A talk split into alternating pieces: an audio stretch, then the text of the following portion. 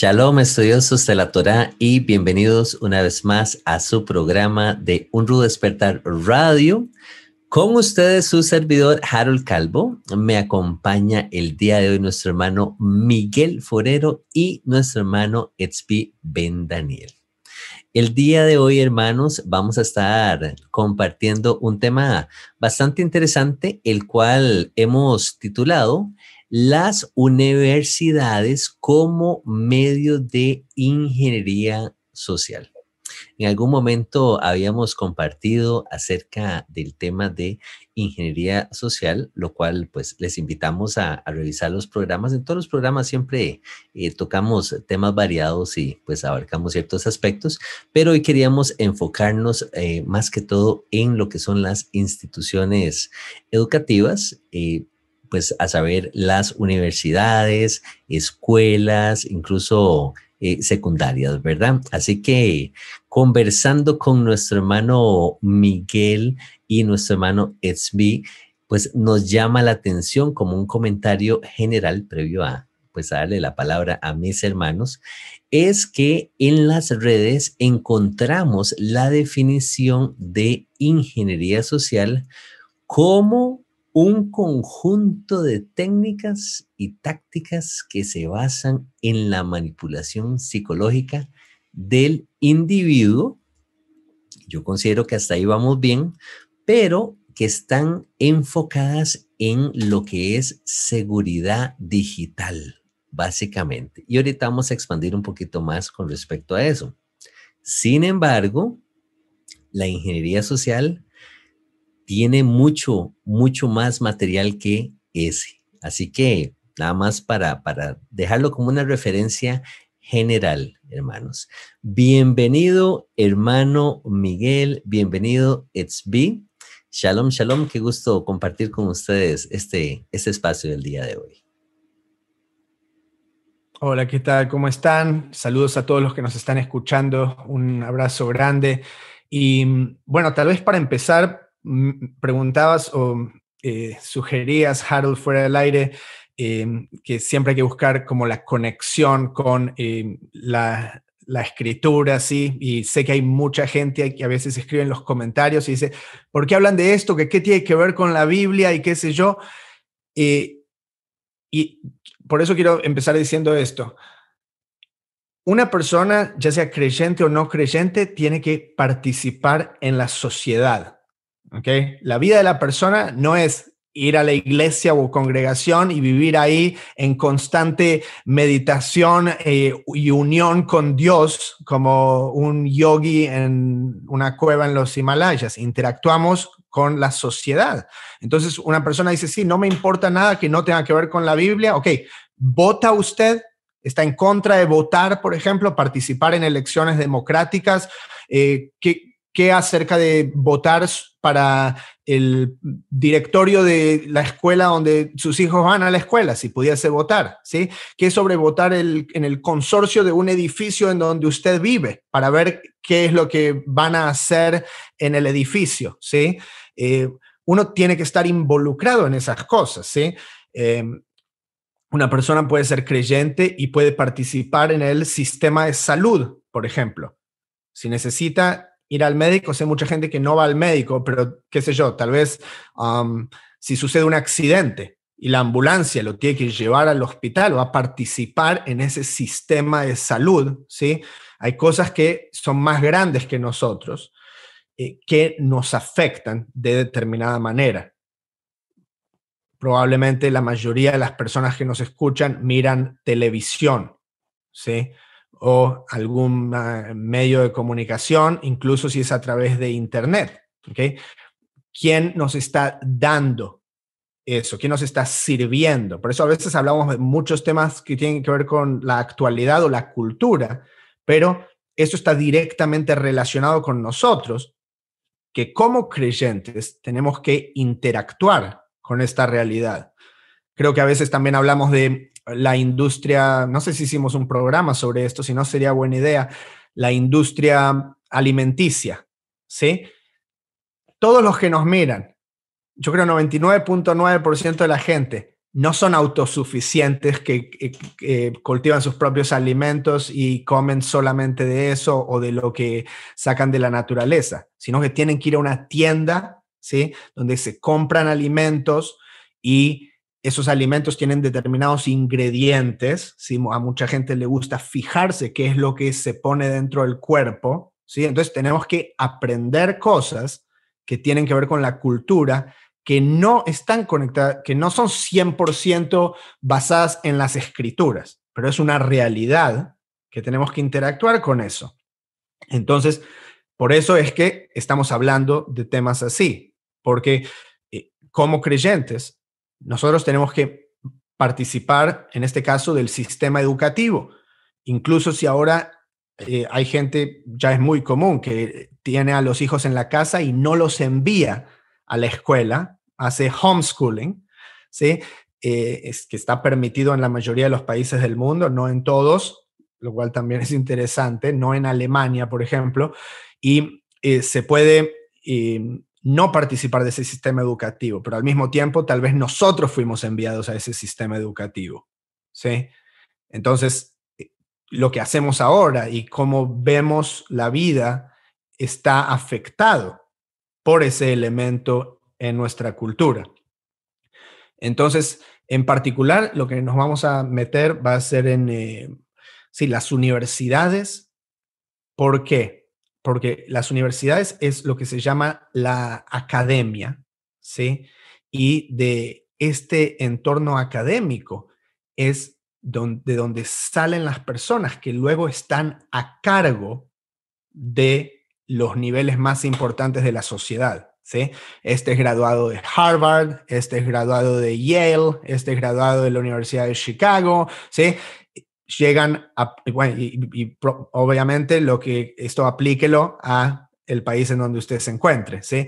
Van a eh, terminar siendo gobernantes, van a terminar estando a cargo del Ministerio de Salud, ¿sí? De la Secretaría de Estado, eh, de mm, la alcaldía, ¿sí? E, es, gente que viene de este entorno, es educada, ¿sí? Eh, con determinados valores. Entonces, lo que ellos tomen de estos valores, que obviamente ya son enseñados como verdades, ¿sí? Es como van a impactar a la sociedad luego en esos cargos. ¿sí? Entonces, esto es lo que tenemos que ver, qué es lo que están enseñando, eh, si hay intereses particulares, ¿sí? O cómo muchas veces eh, el gobierno, en, muchos lugares, ni hay muchas universidades privadas, hay universidades públicas, que ahí es donde va la gente. Entonces, esto es 100% controlado por el Estado. En otros lados hay universidades privadas, pero también son afectadas por dotes eh, del gobierno, ¿sí? Entonces, de esa manera también están impactando y confabulando de manera conjunta. Entonces, me parece una charla interesante para tener, me parece una investigación interesante para que cada uno lo haga para entender muchas cosas que suceden en la sociedad, porque vienen justamente de esto es como la, preparación, ¿sí? Es como el lugar en donde crecen estas ideas que luego nosotros las vemos transferidas en la realidad. Muchos dicen, eh, como sea el entorno de la universidad, eso va a suceder en la sociedad ¿sí? 10 años más tarde o 5 a, 5 a 10 años más tarde, ¿sí? cuando sale esa generación de la universidad y luego llega a esos cargos y luego nos termina afectando a nosotros. ¿sí? Incluso si no vamos a la universidad, esto nos va a afectar. Shalom, Miguel. Shalom, Svi, Harold y toda la audiencia. Sí, escuchando de todo esto pensaba en que nosotros mismos somos el resultado de algún tipo de, información, de formación que recibimos en los sitios a donde fuimos a estudiar, cual haya sido. Eh, si estudiamos en un colegio, por ejemplo, en, escuelas o colegios, como se dice en Latinoamérica, en la secundaria, eh, de, corte religioso, pues allí se nos inculcaron ciertos valores y ciertas cierta filosofía de vida. Posteriormente, al entrar a la universidad sucedió lo mismo. Eh, en mi caso práctico, les quiero contar eso. Eh, en Colombia, la Universidad Nacional, pues es la, era la mejor universidad que había, porque tenía los mejores académicos y, y, realmente salían muy buenos profesionales de allí, pero cuando entró el marxismo-leninismo y esto se volvió ya un nido de, de, de subversión, hubo un grupo de, de ingenieros que decidieron crear una universidad diferente. Entonces salieron y crearon la Escuela Colombiana de Ingeniería. Yo fui alumno fundador de esa escuela, porque, eh, digo, tuve el privilegio de arrancar con ellos como los primeros estudiantes que entraron allí. Y el propósito de esa universidad era simplemente poder hacer lo que no se podía hacer en la nacional. O sea, realmente enseñar ingeniería desprovista de toda esa filosofía marxista y de todo ese rollo. A formar a la gente como ingenieros que fueran útiles a la sociedad. Y efectivamente así se hizo durante unos años, ¿no? El caso es que todas las universidades tienen propósitos por los cuales fueron fundados. Y no es un secreto que la gente, la gente que ha ido a la Universidad Javeriana, por ejemplo, en Colombia, o a, universidades que han sido fundadas por los de la Compañía de Jesús, los jesuitas, pues allí se les inculca a lo largo de las carreras, no solamente la parte técnica, la información científica, social, sino también la filosofía que, ellos tienen. Y, curiosamente, estos grupos, la gente que sale de estas universidades, eh, vienen a formar como un, tipo de, de, logia o de organización en la cual se apoyan mutuamente, lo cual es bueno, pero también eh, le cierran las puertas a quienes no proceden de esas universidades.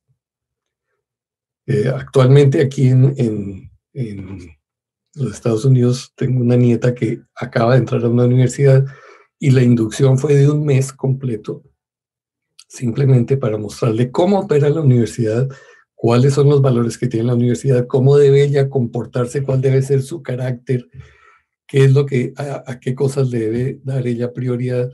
Entonces, sí, tenemos universidades hoy que no están simplemente dándole la información, eh, como digo, técnica científica a la gente, sino moldeando su pensamiento, moldeando sus valores, moldeando todo esto, para bien o para mal. Y de esto se trata este asunto, ¿no? ¿Qué tan conscientes somos nosotros de que eso está sucediendo?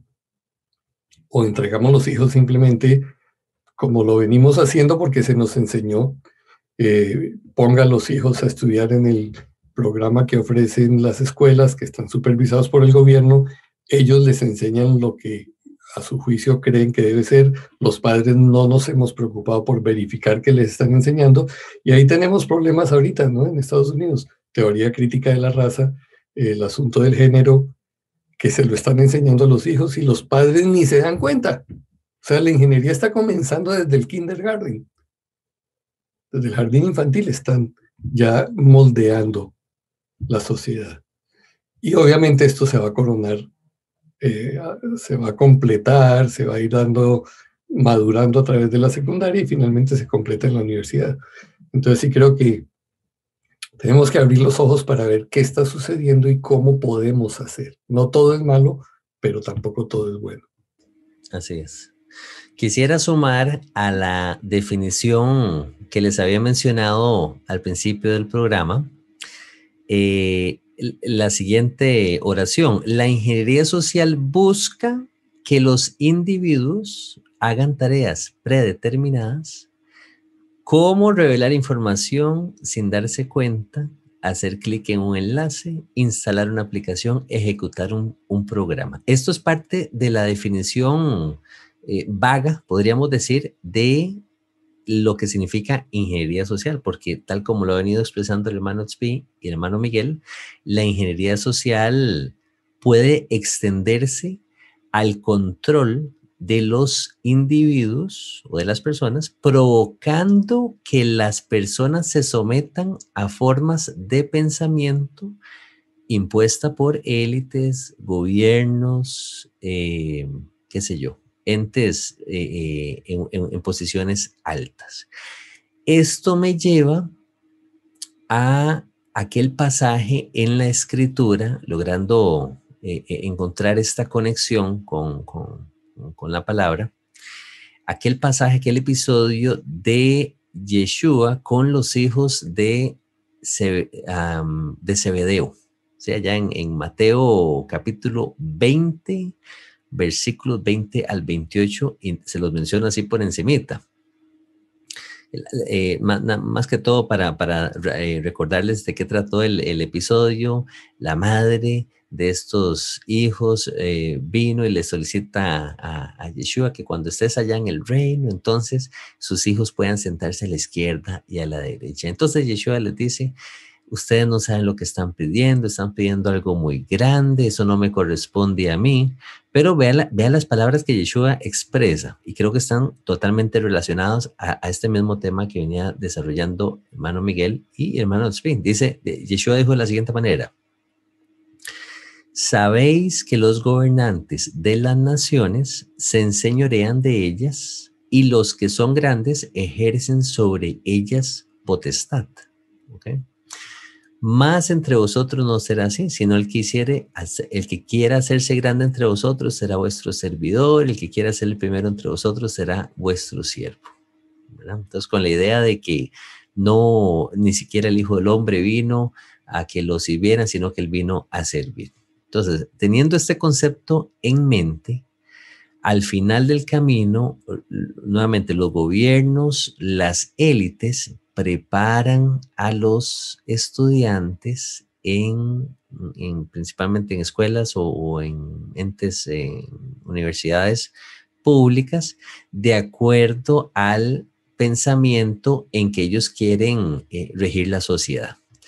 Mano Miguel mencionaba algo interesante, un, un, fenómeno que se dio muy parecido aquí en Costa Rica en los años 70, en los años 80, todavía en los años 90, que era el tema del marxismo, del comunismo en las universidades. Aquí ocurrió de la misma manera. Usted iba, recibía las, los cursos de humanidades, cursos generales, pero era un completo bombardeo y una crítica al, al sistema capitalista, ¿verdad? Entonces, eh, de usted escuchaba a los muchachos, los discursos, y eran como muy, muy hacia, muy hacia la izquierda. Entonces, usted ve la sociedad, como decía el hermano Tzvi, eh, estos jóvenes que eventualmente fueron los que llegaron a gobernar Costa Rica, entonces trataban de mantener como esa línea.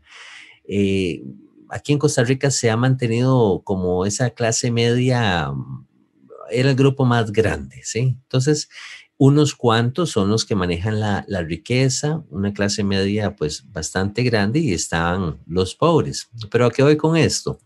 Los gobiernos, las élites, tratando de mantener a la sociedad en un, en un rango donde la gente no, tal vez no se vaya a desarrollar económicamente, ¿verdad? Más de la cuenta, sino que los ricos siempre se van a mantener separados de las otras clases y incluso la educación eh, la educación que se selecciona, le decía yo al hermano Miguel antes de, empezar el programa, las carreras que existían en aquel entonces ya no son obviamente las carreras que vemos al día de hoy. ¿Por qué? Porque los mismos gobiernos y las mismas élites son las que han ido creando ciertas carreras, pudiera ser por necesidades que van surgiendo dentro de la sociedad, pero usted nunca va a encontrar en la universidad eh, cursos de cómo crear riqueza, por ejemplo. Usted no va a encontrar este, carreras de, de cómo usted se puede volver empresario o cómo usted, eh, no sé, este, administrar mejor sus, sus bienes. Entonces... eso lo encuentras en el canal de Dave Ramsey. y para hacerle ahí un comercial eh, gratuito al señor Ramsey. Pero eh, e, es interesante analizar eso. A usted lo que lo entrenan es para ser un, trabajador más eh, que no se salga del canasto, sino que usted se mantenga eh, en cierto rango, no para crear riqueza, sino que usted más bien dependa del sistema. el hermano Miguel me hablaba el, sistema de, deudas también, ¿verdad? Los, estudiantes en Estados Unidos, convertirse en, un, consumidor. Adelante, hermano los chicos cuando entran a la universidad aquí, sin tener ningún récord financiero ni nada, en el primer semestre los bancos les ofrecen tarjetas de crédito, dos mil dólares para que usted comience su vida crediticia. Y nunca les dan una clase de cómo funciona ese asunto que los va a esclavizar de por vida.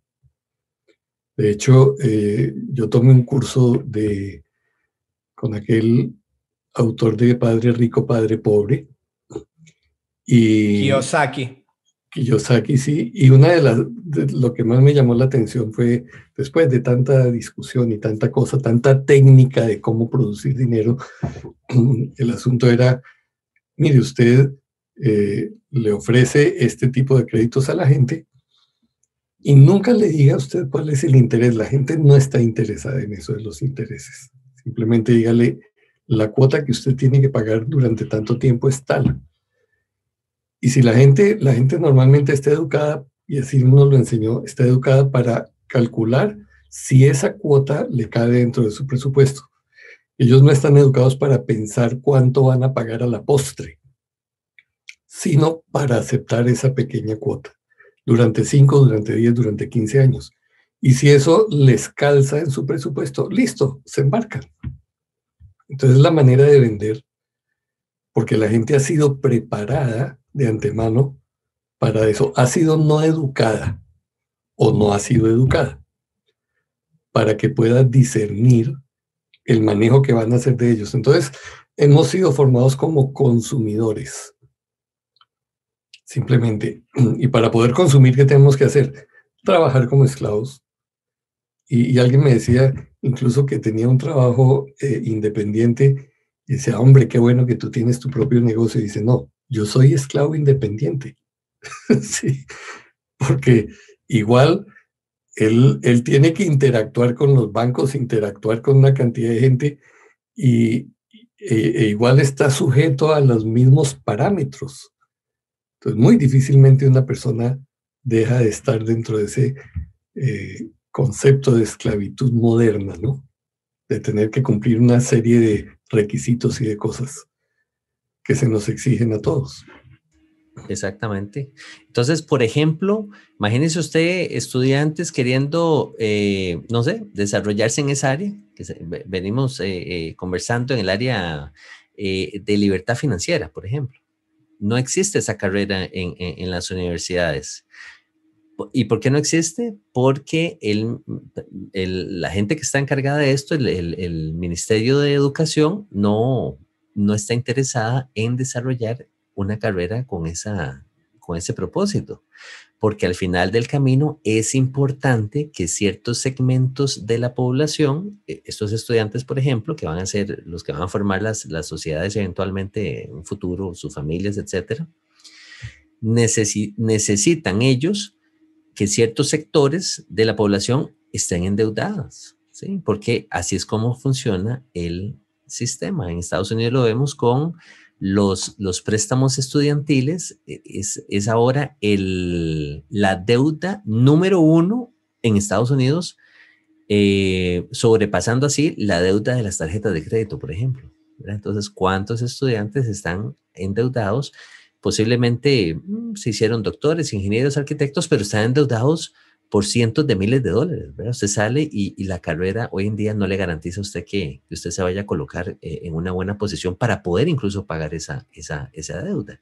Eso es uno, tan solo uno de los aspectos de toda esta ingeniería social que, que los muchachos, eh, que nuestros hijos son los que están ahora eh, expuestos a, a, tener que pasar por, por, este tipo de, entrenamiento y, bastante, bastante lamentable, ¿verdad?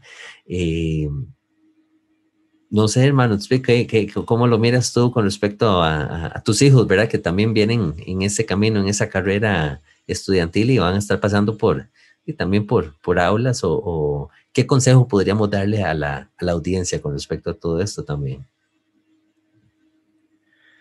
Y sí, hay que estar al tanto, más bien, estar involucrado y, no, no pretender que un tercero vaya a proveer el 100% de educación para nosotros o para nuestros hijos. O sea, y esto comienza primero y principal por nosotros de tomar responsabilidad para instruirnos en todas las materias, sin no pretender que los otros van a pensar por nosotros. ¿sí? yo creo que el latinoamericano en general está muy docilizado a decir, el gobierno va a tomar cuidado de mí, ¿sí? Eh, el maestro es el que me sabe cómo es, el experto es el que dice que es lo correcto, ¿sí? Y mucha gente tuvo un rudo despertar, valga la redundancia, en la era del COVID, ¿sí? Teniendo que tomar responsabilidad, aprendiendo, y examinando distintas posturas, porque justamente las universidades no proveyeron esa libertad, ¿sí? Sino que todas se fueron para un lado, ¿sí? Y, hubo muy pocos eh, opositores en ese ámbito académico universitario. Y, bueno, eso es interesante y como siempre se dice, eh, hay que seguir la ruta del dinero, ¿sí? Y solo para mencionarte algunos eh, así em, estadísticas. Em, las universidades, ¿ok? Ahora generan un eh, estimado de 85 mil millones de dólares. ¿Okay? E, esto es hasta el año pasado y se espera que va a crecer hasta el 2028 hasta casi 170 mil millones. ¿okay? 170 billions en inglés, mil millones es un billion aquí. Em, hay más de 40 mil corporaciones que controlan todo esto, pero hay entre todas estas corporaciones alrededor de 700 accionistas principales que controlan el 80%. ¿Ok?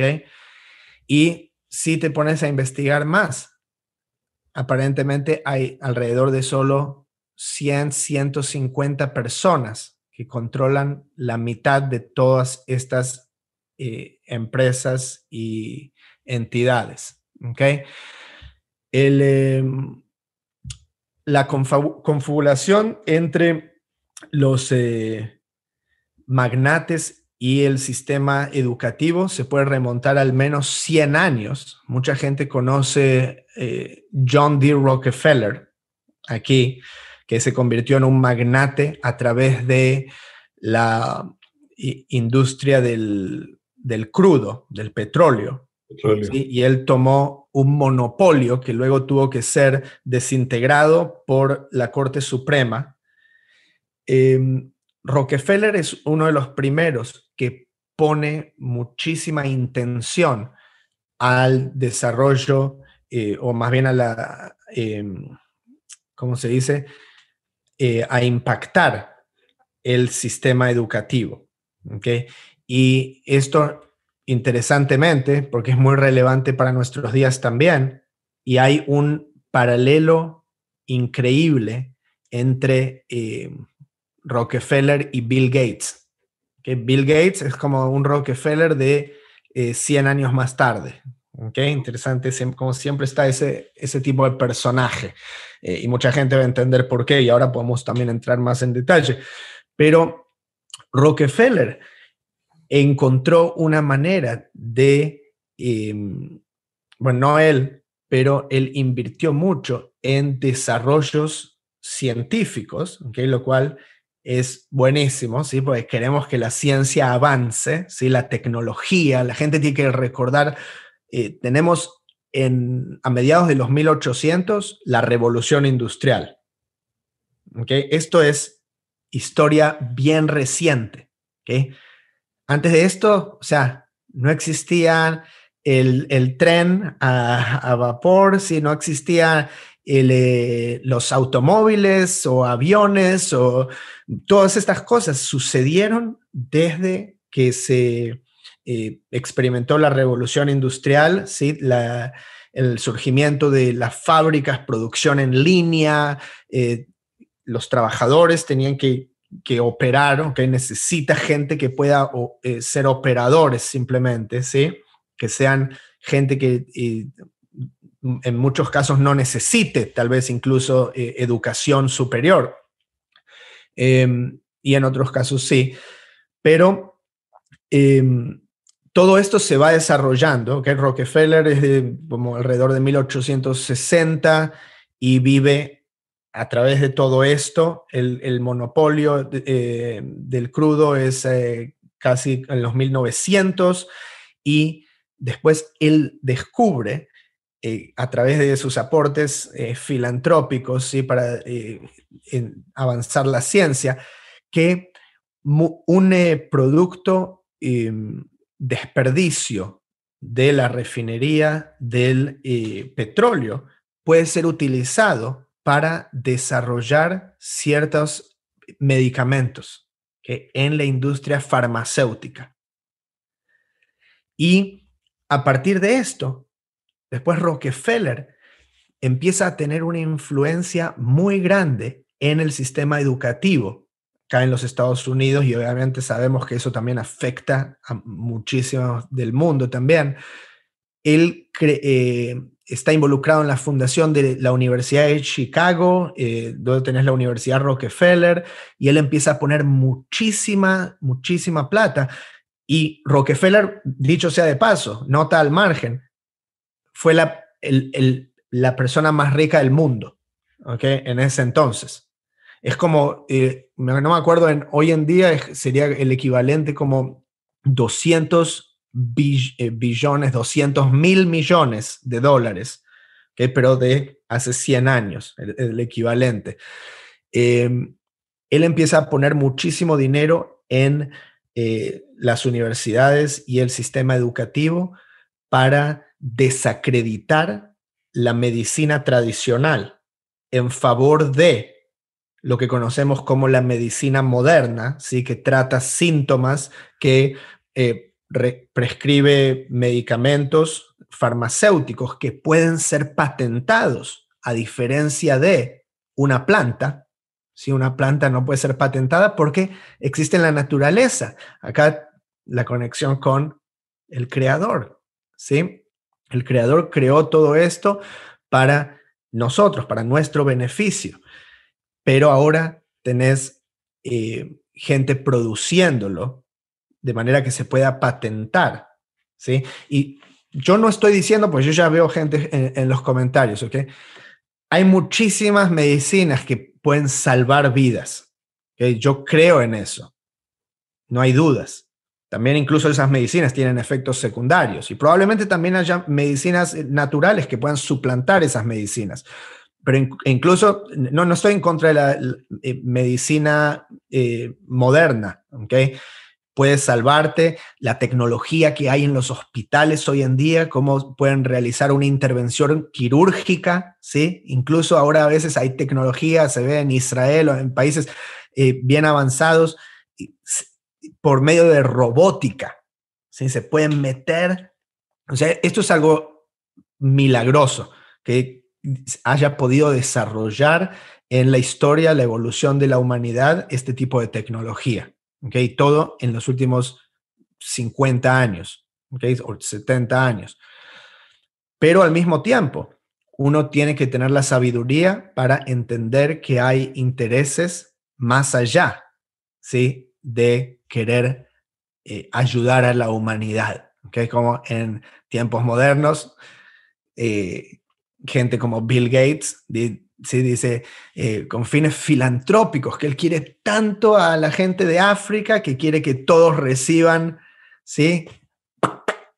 Em, pero al mismo tiempo, mira, él le, está eh, dando tantos fondos, cientos de millones a la Organización Mundial de la Salud y también a muchísimas universidades en Estados Unidos y alrededor del mundo para que gente capacitada, ¿sí? Capacitada, que luego llega a ciertos niveles en eh, cargos gubernamentales o, grandes corporaciones, luego eh, estén a favor de su plan o su visión del mundo, ¿sí?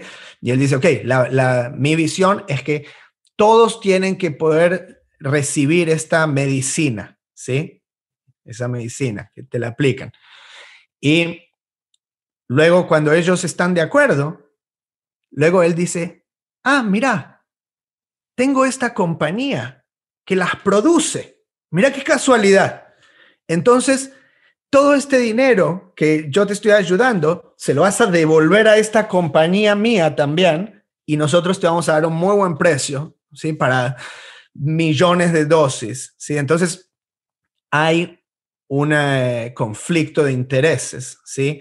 Y es por eso, en mi opinión, y no por fines filantrópicos, que estos multimillonarios quieren eh, impactar, ¿sí? Eh, influenciar es la palabra, influenciar estos grandes círculos académicos, ¿sí? Desde hace 100 años Rockefeller hasta hoy en día Bill Gates y muchísimos en medio. ¿Cómo lo ven? A mí me parece una cosa contradictoria todo lo que sucede, porque de una parte eh, nosotros percibimos que quieren hacer dependiente a la gente de ese tipo de medicinas de por vida. Por el otro lado, quieren acabar con un poco de gente también. Pero entonces, ¿en qué condiciones? O, o si quieren acabar con ellos, quieren acabar con nosotros, porque está, eso, esto no es un secreto, sabíamos que eso estaba en las piedras de Georgia, aquellas que destruyeron y todo esto. Eh, el, disminuir la cantidad de la, la población del, del, mundo, porque supuestamente el mundo no es capaz de alimentarnos y estamos produciendo mucho, eh, mucho carbono y, en fin, la huella de carbono, todo este rollo que siguen desarrollando, ¿cierto? Entonces hay que reducir drásticamente la población mundial. Sí. Pero a la vez se produce esa dependencia de todas esas medicinas para alargarle la vida a la gente. O sea, hay unas contradicciones allí que, que definitivamente no son claras. O, o, quieren proteger la vida de la gente, entonces la ciencia se está desarrollando para que la gente sea más longeva y tenga una mejor calidad de vida. O a través de todo esto lo que se está haciendo es llevar a la gente a una condición miserable de vida, que es lo que sabemos que ha sido el resultado de todo este rollo de los últimos dos años. Yo no dejo de leer reportes continuamente de, médicos y diferentes personas cuya vida se ha vuelto miserable, de niños, de mamás, de padres, de abuelos, de gente en general, no beneficiándose de aquello. ¿Sí? sino sufriendo las consecuencias terribles de todo eso. Entonces, ¿y cómo se conecta todo? Bueno, porque sí, aquellos filántropos, aquellos millonarios, han comprometido la investigación científica. ¿sí? Es como, eh, yo he estado investigando, por ejemplo, me han oído varias veces hablar del, del, café, ¿sí? Entonces, pues, de vez en cuando vuelvo y busco, ¿el café es saludable o no?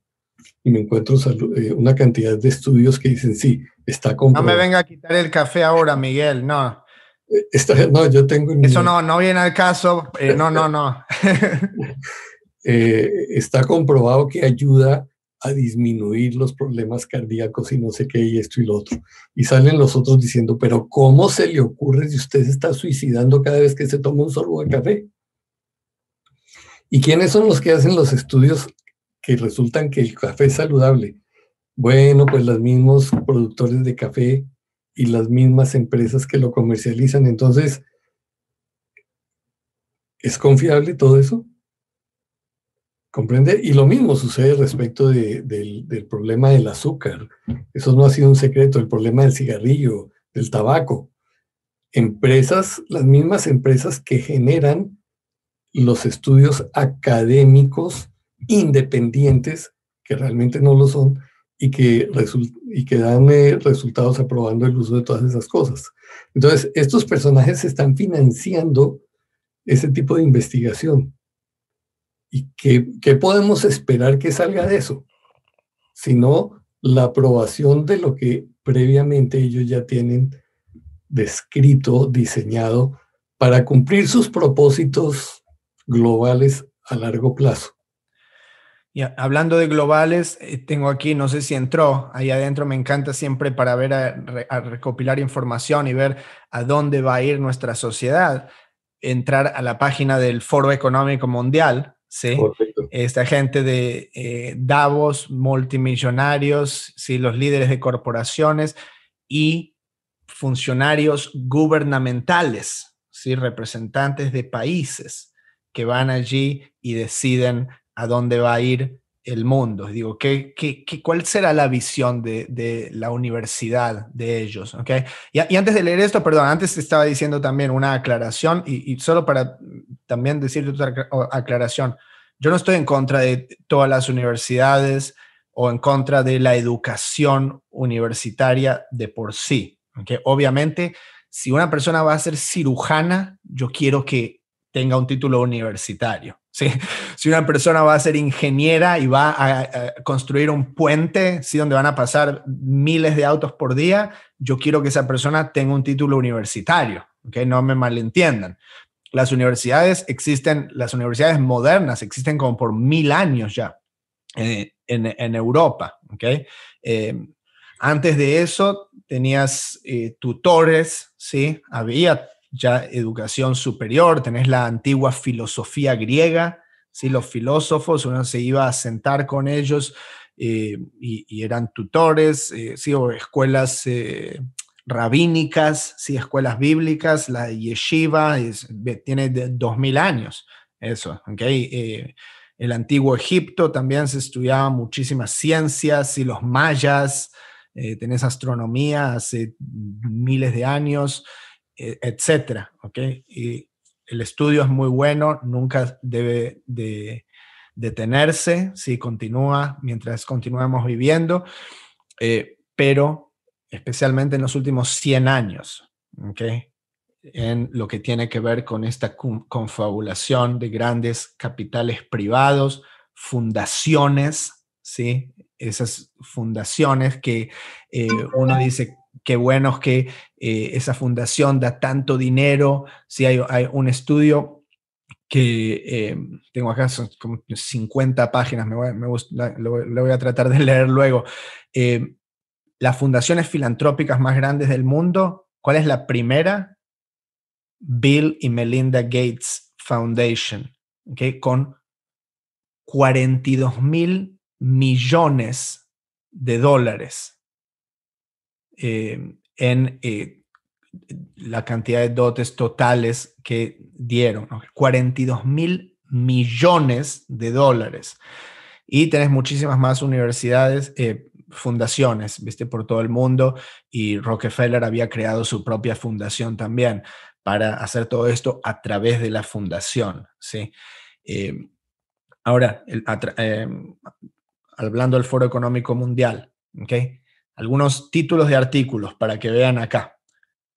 Cómo las universidades pueden convertirse en una plataforma para el cambio social. Exactamente lo que hablábamos. De allí salen, que ellos son educados de una manera. Hoy en día en ciertas universidades le dicen a la gente que hasta se tiene que elegir los pronombres. En la clase de la universidad. ¿Qué es esa estupidez? Eh, pero está creando un cambio social, ¿sí? Porque esa gente luego va a ser eh, CEOs de corporaciones multinacionales y le van a decir a sus empleados, tienes que ponerte tus pronombres donde termine eh, al final del email. Sí, todas y todes. y, una, cosa más, acuérdate que primeros ministros como Trudeau han sido formados por ellos. O sea, ellos han, venido eh, generando toda esta nueva eh, clase social de gente joven. El programa de líderes jóvenes globales. Están posicionados ya y por eso están avanzando tan rápido. Y por, y por eso es que cuando uno los ve actuar, uno dice, estos habrán ido a la misma escuela, esos fueron criados juntos, o sea, no puede ser que en Canadá y Nueva Zelanda, o sea, estén actuando al unísono, ¿sí? Eh, volviendo a títulos de otro artículo, estas universidades son las que más impacto tienen en la sociedad, ¿ok? Y ahí va y le muestra, le da prestigio. La academia puede ser una importante vanguardia de la cuarta revolución industrial. ¿okay? E, ellos no están escribiendo una investigación periodística. Ellos están implantando ¿okay? en el consciente colectivo lo que ellos van a orquestar en mientras hablamos. Porque eh, todos estos líderes de universidades van una vez por año ahí al foro de Davos, ¿sí? Y hablan, ok, eh, nosotros, como escribimos en este artículo, tu universidad es, realmente eh, puede cambiar a la sociedad. Entonces, ¿qué vamos a hacer en los próximos 10 años para poder influir en la sociedad de una manera significativa, para poder crear esa equidad ¿sí? Para eh, poder eh, contrarrestar el cambio climático, ¿sí? ¿Qué vas a hacer como líder de tu país para eh, hacer que lleguemos en el 2050 a cero emisiones de carbono, ¿sí? Y a medida que llevan a cabo ese plan, luego hay obviamente gente damnificada, ¿sí? Que generalmente son los de menor grado, eh, menor nivel económico. ¿Sí? Eh, te, te robo un momentito nada más y te devuelvo la palabra, porque mira qué interesante. Hemos hablado de sobrepoblación, hemos hablado de la salud, problemas de alimentación, hemos hablado de deuda, eh, podríamos mencionar migraciones, masivas. Ahora, ahora en Costa Rica estamos con el tema de, de, mucha migración de venezolanos que pasan por aquí para llegar a Estados Unidos buscando mejores oportunidades. A eso se le suma pobreza mundial, eh, países, economías quebradas. Eh, bueno, y tú mencionaste un par más. Entonces, yo creo que aquí la gran interrogante en torno a, las universidades como, como medios de ingeniería social, si la ingeniería social fuera algo eh, meramente positivo, ¿por qué no se ha resuelto esta problemática si la educación se supone ha evolucionado en los últimos mil años?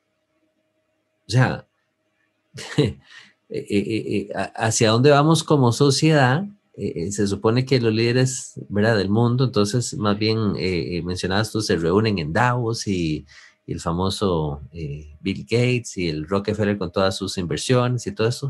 O sea, ¿no se supone que deberíamos estar mejor que hace mil años atrás, cuando pareciera más bien que el asunto va, va, va para atrás, ¿verdad? Entonces, esa es como la gran interrogante, ¿qué, qué, qué es lo que está pasando en los eh, eh, eh, en las, bueno, las universidades, las escuelas, etcétera, y podríamos hablar incluso del, del sistema en general, porque el sistema está diseñado de manera que, que a la gente no le alcance el dinero.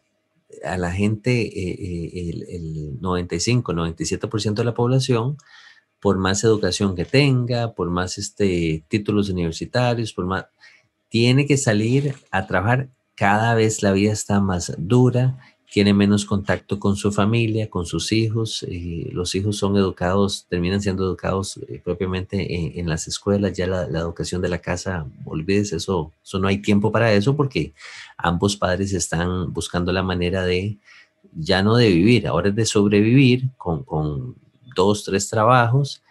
Entonces, pareciera ser como que, que al final la, la, la, educación no, no, yo no estoy en contra de la educación, pero pareciera que no, no, no nos resuelve, ¿verdad? Y todo nos lleva de vuelta a las palabras de Yeshua de que el círculo, yo lo veo de esa manera, el círculo se cierra en que los gobernantes ciertamente de las naciones eh, se enseñorean de, de, de, los países, de los gobiernos, y estas, estos mismos son los que ejercen potestad sobre todos nosotros, ¿verdad? Entonces, yo digo que es algo como, como, como irónico, ¿verdad? No se supone que deberíamos estar mejor al día de hoy, hace, eh, que hace, no sé, mil, dos mil años atrás, y pareciera más bien que, que vamos como el cangrejo, que esto va más bien para atrás. Entonces, eh, es una situación eh, preocupante. hermano Miguel, ¿deseaba usted sumar algo más? Sí, sí, ya para concluir, yo pienso que estaba, estaba pensando, bueno, ¿y cuál es la solución a todo esto? ¿Qué, ¿Qué podemos hacer los que tenemos hijos, nietos, cómo podemos influir en ellos. Y mire, la única verdad trascendente, inmutable, es, son los parámetros que nos da la escritura, que nos da el Señor en la Torah. Porque esos, esos son unos principios sobre los cuales se fundamentó eh, nuestra humanidad, dados por Él como creador, y que lamentablemente en la medida que las eh, culturas diferentes, las eh, civilizaciones que ha habido se han ido apartando de eso, caen en la oscuridad y caen en la injusticia y caen en todo esto. No podemos dejar de enviar a los hijos a los, a los eh, sitios de educación, pero sí podemos equiparlos para que ellos disiernan lo que deben aceptar y lo que no. En algunos casos, como es el caso, mi hija está haciendo ahorita una maestría en psicología, le toca responder lo que quieren ellos que ella responda para poder eh, obtener sus notas, pero no significa que está de acuerdo, porque ella ya tiene unos parámetros firmes basados en lo que dicen las escrituras y si bien le toca responder aquello, sabe de qué se trata todo. Yo creo que en la medida que nosotros eh, equipemos a nuestros hijos previamente. Por eso el Shema lo que dice es muy sabio, ¿no? Háblale a tus hijos cuando te acuestes, cuando te levantes, cuando vas por el camino, cuando te sientes a comer. En todo momento, háblales. Injerta, mete en ellos, ¿no? Incúlcales la palabra y no solamente con, con, con la voz, sino con tus acciones, porque eso es lo que les va a permitir a ellos tener una herramienta que la puedan usar para tomar las decisiones correctas en ese futuro que, que tiene. Amén. Así es, palabras sabias. Mansby. y, eh, em, sí, y es, es, una línea muy delgada lo que dice usted, Miguel, también, y realmente sí, se va a necesitar la guianza del creador. Em, yo siempre le digo a mi hija, y, y, ella solo tiene 13, casi 14, le digo, em, tengo miedo si vas a la universidad de que te vuelvas estúpida. Eh, justamente por todas estas cosas que estamos hablando. Y en muchos lugares, sí, ese pensamiento totalmente anti-Dios, anti-conservador, eh, anti-Israel, ¿sí? Y, ella es nacida en Israel.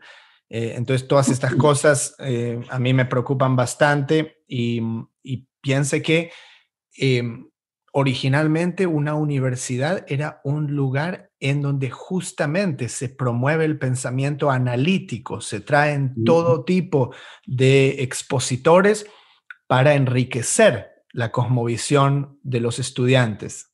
Pero hoy en día vemos como aquellos que piensan distinto no pueden tener un trabajo en la universidad, ¿sí? O se tienen que quedar callados. Em, y por eso muchos han resignado en, los últimos años. En todo el mundo, yo hablo especialmente acá por Estados Unidos y Canadá, sigo un poco. Em, y como es, y, esto me remite también, y ya no, no llegamos a hablar, pero el Partido Nacional Socialista, nazi, en eh, Alemania, tuvo su propio plan para eh, controlar la academia en los años 30 y, aquellos que pensaban distinto y no estaban de acuerdo con esas políticas nazis eh, eran despedidos, eran cancelados, muchos tuvieron que exiliarse, judíos perdieron sus trabajos, el más famoso siendo Albert Einstein, que se tuvo que exiliar en Estados Unidos y se fue a la Universidad de Princeton.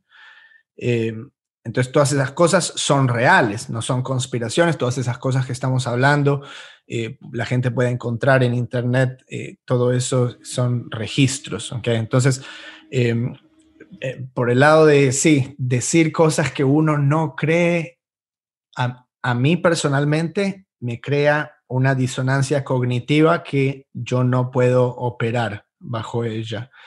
Eh, entiendo los que lo hacen y quieren llegar a la meta y dicen, bueno, digo esto que no necesariamente estoy de acuerdo porque quiero obtener eso, pero como digo, es una línea muy delgada que Dios los guíe, eh, porque sí, uno puede caer muy fácilmente en... Eh, sí, para poder vivir en esta tierra solo me tengo que arrodillar una vez ante este ídolo.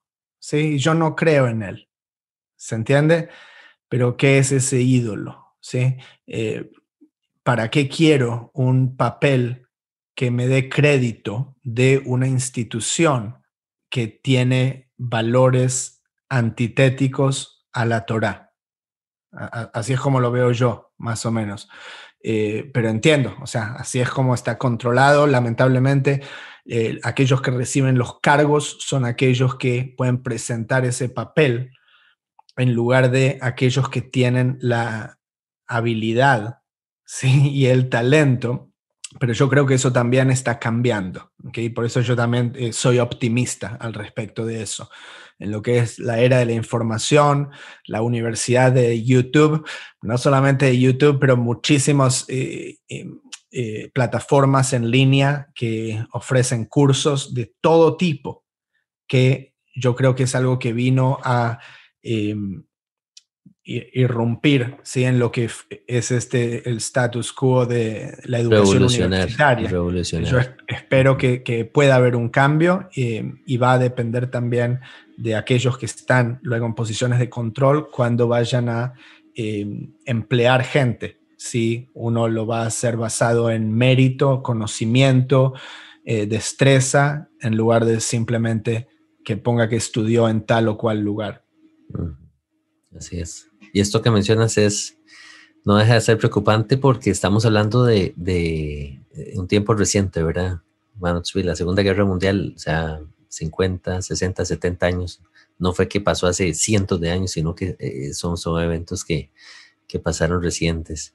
Pero bueno, eh, como dices tú, eh, que nuestra oración debería ser tal vez que el Padre nos dé esa gracia que le dio a, a Daniel y a sus amigos en tiempos de Babilonia, ¿verdad? Que no se rindieron delante de, aquella estatua, sino que más bien pues encontraron la, salvación y encontraron el, favor de pues los gobernantes al punto que, Daniel incluso logró colocarse dentro de, dentro de las esferas, ¿verdad? Llegar a ser tercero, eh, se dice en, en aquellos tiempos de, Babilonia, ¿verdad? Aquellos gobiernos también opresores. Padre nos, nos guarde, guarde nuestros hijos. Hermano Miguel, hermano Tzvi, muchísimas gracias nuevamente por compartir. Qué bendición y, y, me siento pues bastante honrado poder compartir este espacio con ustedes siempre, la sabiduría que ustedes traen para la audiencia de Un Rudo Despertar y pues todas estas personas que se van sumando también al canal, al ministerio de alguna otra manera, pues es, es, de, gran bendición. Así que Padre les bendiga a ustedes y, y los bendiga a ustedes, hermanos, que vienen siguiendo estos programas. Y les invitamos a, pues, a compartir estos programas con, con otros, también a revisar la, la sección del Club de Patrocinadores, donde también estamos compartiendo temas interesantes, también para todos aquellos que, deseen apoyar al, al, ministerio. Pues estamos por el día de hoy. Muchas gracias nuevamente. Jehová les bendiga y les guarde y nos vemos hasta la próxima. Shalom, shalom.